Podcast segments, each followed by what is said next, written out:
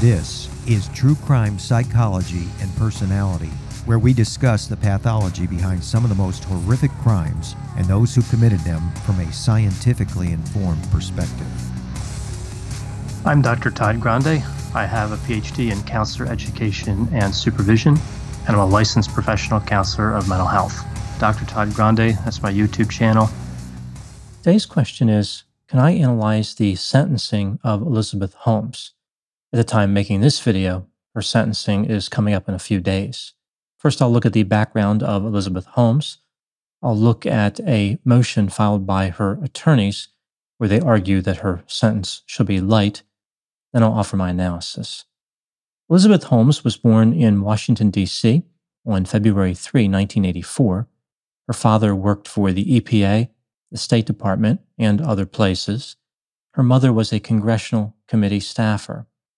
Elizabeth was primarily raised in Washington, D C and Houston, Texas. She had a younger brother. She went to high school in Texas and developed an interest in computer programming. After graduating, she attended Stanford, starting in the fall of two thousand two, but dropped out in two thousand four. The year before, Elizabeth started a health technology company in California called Real-Time Cures. The idea behind it was to develop a process for performing tests on small amounts of blood. Her fear of needles was a motivator. Unfortunately for Elizabeth, her idea was largely not feasible.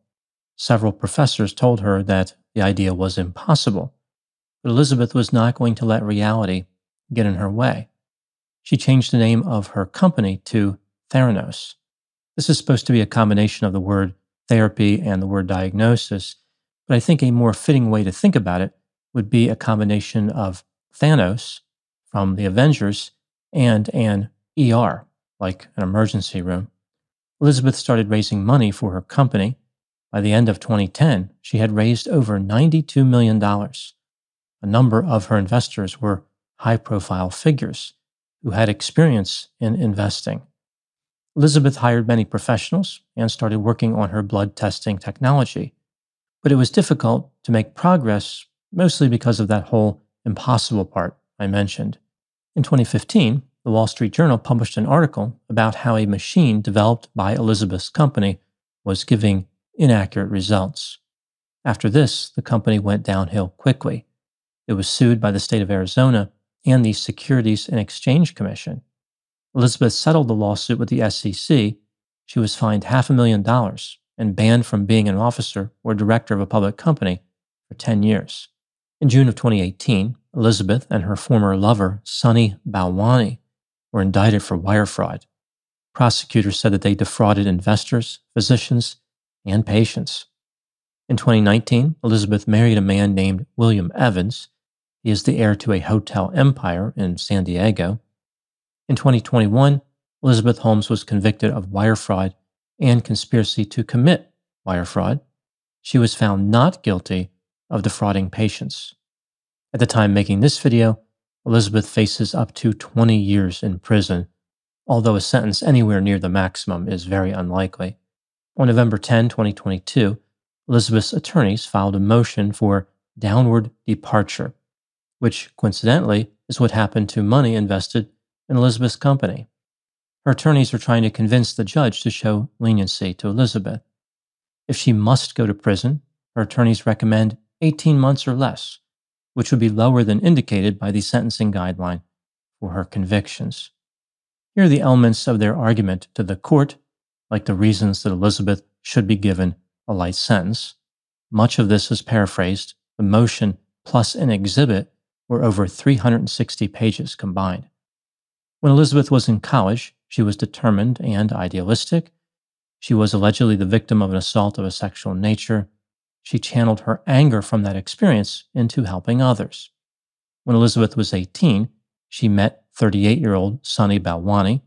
He became a trusted advisor and eventually her lover. Elizabeth started her company with no business experience when she was nineteen years old, and Sunny was given a leadership position.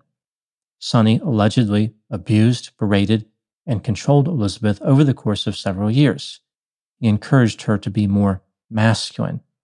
Some people think this is where the deep voice came from. Elizabeth used this voice that seemed deeper than usual, although her family said that she always had that voice. Elizabeth's assistant said that they could overhear Sunny screaming at Elizabeth in her office. Elizabeth's parents witnessed Sunny criticizing and yelling at Elizabeth, in addition to other behavior that made them uncomfortable. Text messages between Elizabeth and Sunny feature expressions of love, apologies, and attempts to appease. What Elizabeth's attorneys are essentially saying here is that Sunny's alleged manipulation fit into a well-known pattern.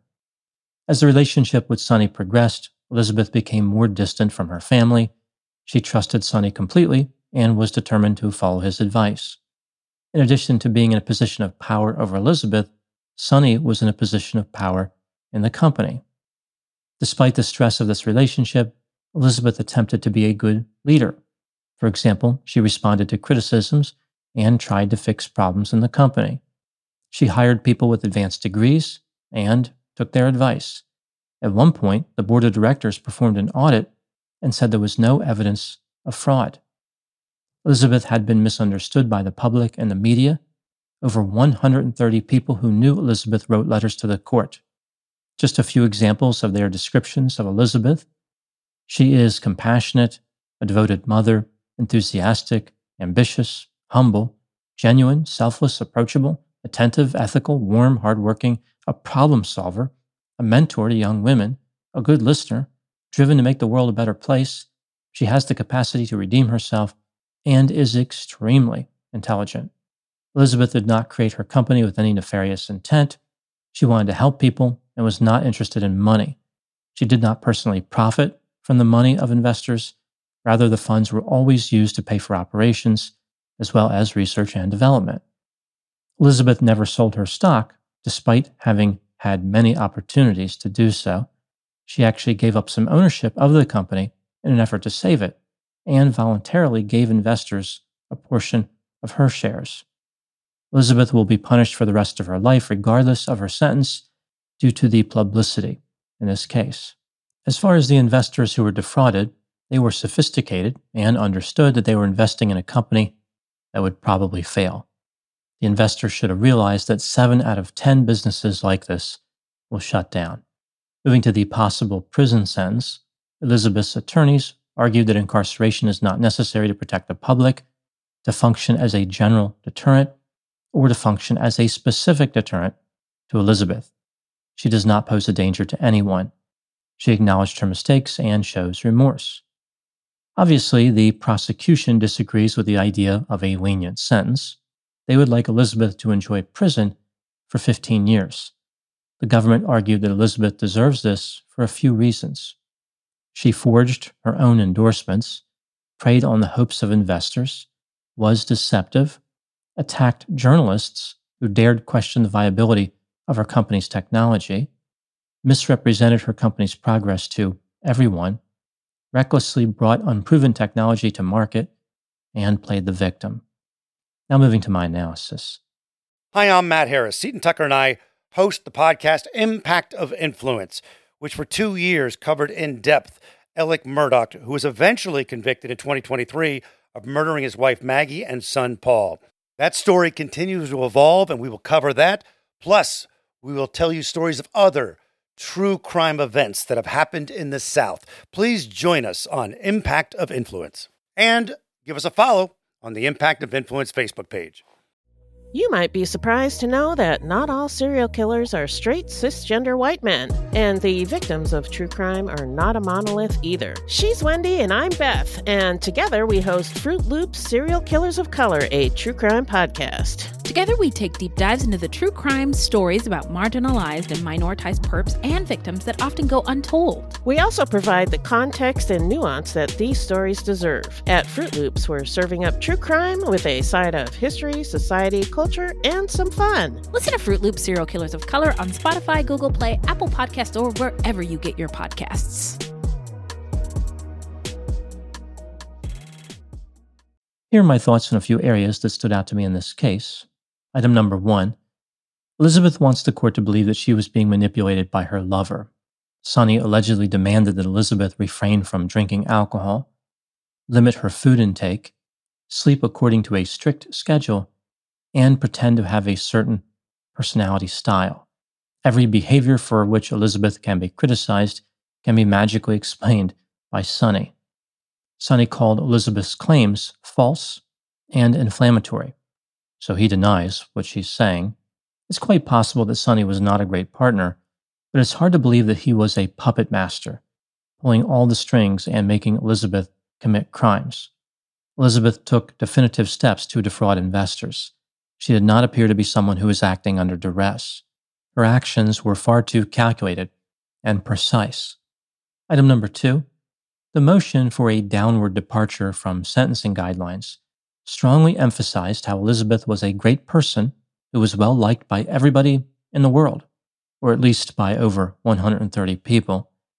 Elizabeth made a positive impression on many people throughout her life. This seems inconsistent with the fact that she committed major crimes. How could these two elements coexist? I think this could be explained by grandiose narcissism. Elizabeth was not primarily interested in money, rather she wanted to be recognized as a person who changed the world. She wanted to be recognized for being great. Elizabeth was grandiose, charismatic, manipulative, believed herself to be special, had a sense of entitlement, and had incredible fantasies of fame, success, and power. Her self-confidence and enthusiasm made other people excited. Therefore, they viewed her positively. Because Elizabeth didn't seem to be interested in money, she did not appear to be greedy. This helped her to impress people. In addition, Elizabeth had such a strong belief that she was special, she made other people feel special simply for knowing her. Everything she did was self-centered, but Elizabeth had a way of making other people live vicariously through her. In a sense, her narcissism was contagious. Item number three, there's a theme of victimhood in the statements made by Elizabeth's attorneys. Elizabeth wants the court to believe that she was driven to commit crimes because she was a victim. She was a victim in college. She was a victim of Sunny. She was the victim of people she hired to protect the company. Elizabeth believes that the public and the media have incorrectly assessed her. She is not really robotic and devoid of emotions. Rather, she just put on a stoic face for the public. In reality, she is full of love, empathy, kindness, and grace.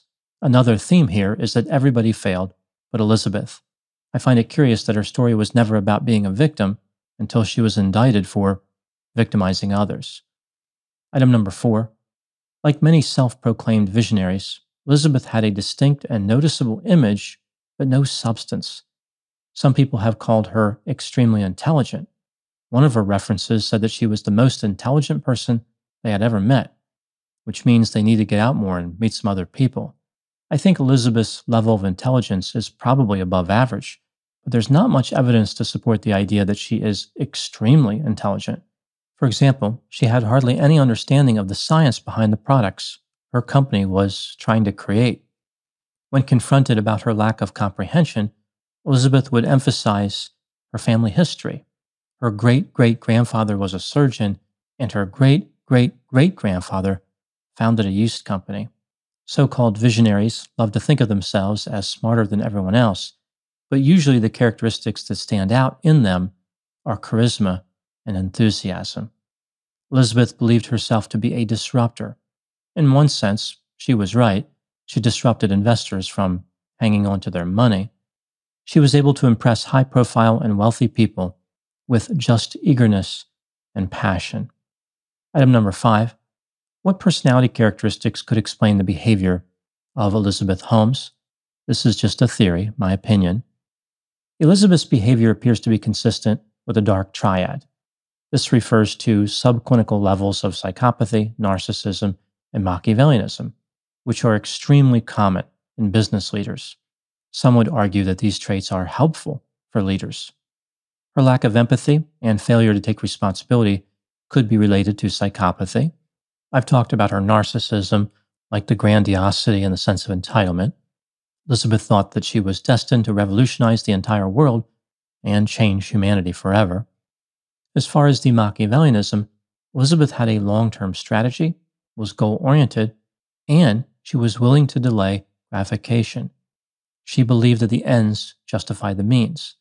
She wasn't going to let anything stand in her way.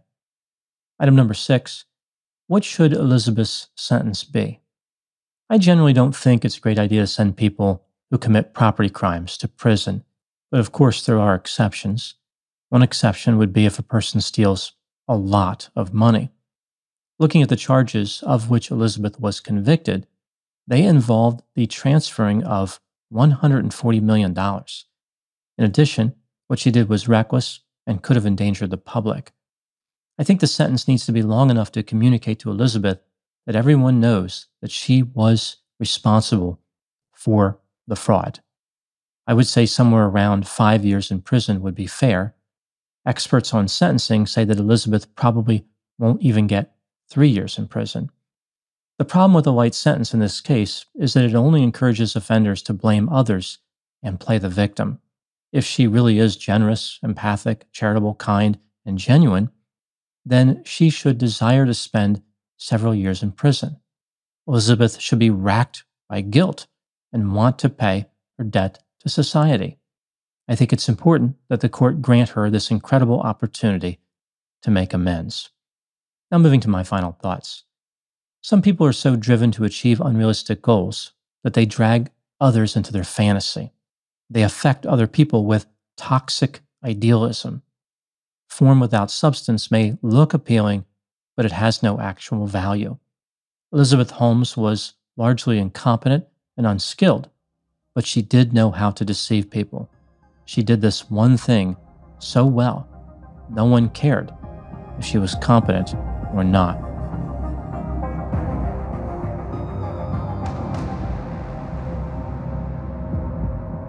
This has been True Crime Psychology and Personality from Ars Longa Media. This content is for educational and entertainment purposes only. Ars Longa, Vita Brevis.